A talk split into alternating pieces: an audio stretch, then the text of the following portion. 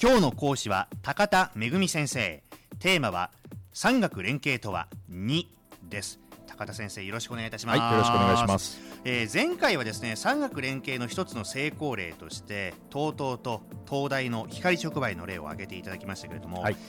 でも産学連携はそう簡単なものではないんですよ。次回をお楽しみにっていうことで終わったんですけども、はい、あのあんまり難し簡単じゃないってことをお楽しみにっていうのも変なんですけれども、えーまあ、あんあんまり安易にやって失敗しちゃうっていうのもよろしくないと、はい、これ結論から言うとですね、まあ、あの男のと女みたいなもんなんですね。男そんなみたいな、ええ。あんまり安易にそのなんかイージーな関係を続けるとですねあんまり結末としていいことにならないと。まあそういう話を今日していきたいと思います。よろしくお願いしたいと思います、あのそもそもですね大学と企業って産と学が連携すると。で大学と企業が一緒に何かをやるっていうのはですねもうそもそも持ってる価値観とか、えー掲げてるそのゴールとかあるいは、えー時間軸とか、まあ、言葉なんかももう全然違うわけですね。はい。でそんな産と学が一緒にプロジェクトを進めるとなると当然ながらそのお互いの認識不足だったりそれに基づく誤解っていうのはもうたくさん出てくるんですうん。でだからマネジメントっていうのが必要なんですね。はい。なので私が教えている科目の産学連携マネジメントっていうのはその産学連携をどうやってマネジメントすればいいのかということを、えー学ぼうという、まあ、そういう科目なんですけれども。はい。これあの企業でも例えば M&A でですね2つの違う会社があの合併しました。よくありますよね、はい。この時にやっぱり異なる文化とか風土を持っている会社が合併すると、えー内部の仕事のやり方だったり、えーゴールの設定の仕方だったりあるいは社内で使われている言葉なんかも全然違ったりするのであいろいろこう効率の悪いことが起こって、はい。M&A うまくいくケースもあるけれどもうまくいかないケースもたくさんあるわけですよね。え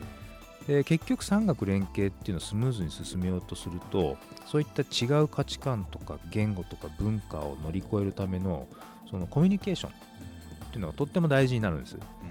で放っておいたら例えば企業の人がですね大学の先生に、えー大学の先生にそもそもこんな失礼なこと言っちゃっていいんだろうか？みたいな、まあ、随分遠慮する人たちって多いと思うんですよね。はい。でいろんなこと気になってしょうがないわけです。でいざプロジェクトがスタートしたら例えば企業の人ってあの納期だとか、えーそれから定期的な報告だとかって当たり前に必要なんですけれども、まあ、そういったこと先生あの納期いつですからとか報告いつまでにお願いしますなんて大学の先生にそんなこと言っちゃっていいのかなみたいな、あえーことはですねでついつい曖昧になっちゃうんですね。えで蓋を開けたら何にも進んでないーとあいうことも、まあ、起こってしまいがちだーと。うん。で一方大学の先生もですね、はい。企業の人に細かく注文つけられると俺ら企業の下請けじゃないよと。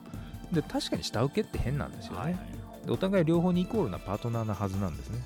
でそれからですね何よりもやっぱり研究としてその知の探求っていうその研究として魅力がないとはい。大学でやる意味がないんですね、で単なるデータ取りみたいなことであればそれは企業でやってくださいよと、はいはい。お金と人でかけりゃ済む話じゃないですかと。いうこともあるわけです。まあ、なので、えー、とそういったですねそもそもゴールだとか持ってる価値観とか認識のギャップをどうやって解消するのかっていうのはすごくす。すごく重要なんです。はいこれ5つほどそのポイントがあるんですけども、はい。まず1つ目はですねやっぱり産と学ってお互いに立場とか役割が違うということをまず正しく、えー理解するということですね。うん。あの今日の最初に、まあ、男と女の関係だと言いましたけれども、まあ、そういうことなんですよ。うん。やっぱりお互い違う生き物であるということを理解した上ででもお互いに共通の価値の部分を見つけると。でこれを2番目にやる、はいで3番目はですねそのゴールに到達するための手段とか役割分担っていうのをこれをしっかりあの協議をしてからスタートすると。いうことですね。これ曖昧ですとその誰がやればいいのかとか誰が指示を出すのかとか、え非常にやりにくいですよね。え、そうですね、うん。あのーそういうことって多分にあると思います。で4番目はですねいざスタートしてみたら今度は定期的にできるだけ、あのお互いに報告し合うような場所を持って、えー進捗度合いを確認したりですね軌道修正をするとはい。いうようなことを、あの細やかにやっていくとうん。いうことなんです。で5番目ですけれども最後は、えー、産も学もですねあのお互いのそれなりの意思決定権者、あーをちゃんとコミットさせておくと。まあ大学でいうと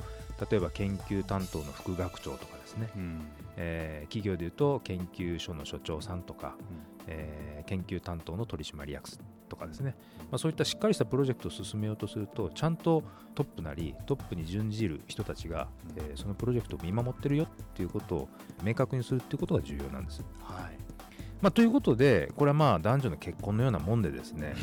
やっぱりお互いに相手のいいところとか、えー、共通の価値観だとか、えー、を見つけてですねでちゃんと相手がちょっと耳障りの悪いこともあるかもしれないけど、まあ、言うべきことは言わなきゃいけないと、うん、それから相手の親にもですね2人の生活がちゃんとうまくいくように協力してもらうことが必要だと。で結婚したらですねやっぱりなあなあってあうんの呼吸でえー、っていうのがまあ日本人ってまあそういう傾向にあったと思うんですけれども、はい、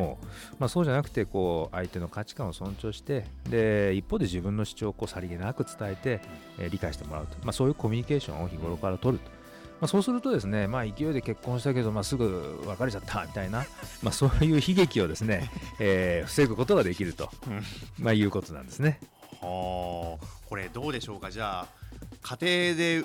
夫婦仲がうまくいっている人は産学連携の分野でもうまくいくっていうことですか？じゃえっとそれはですねまた別の機会に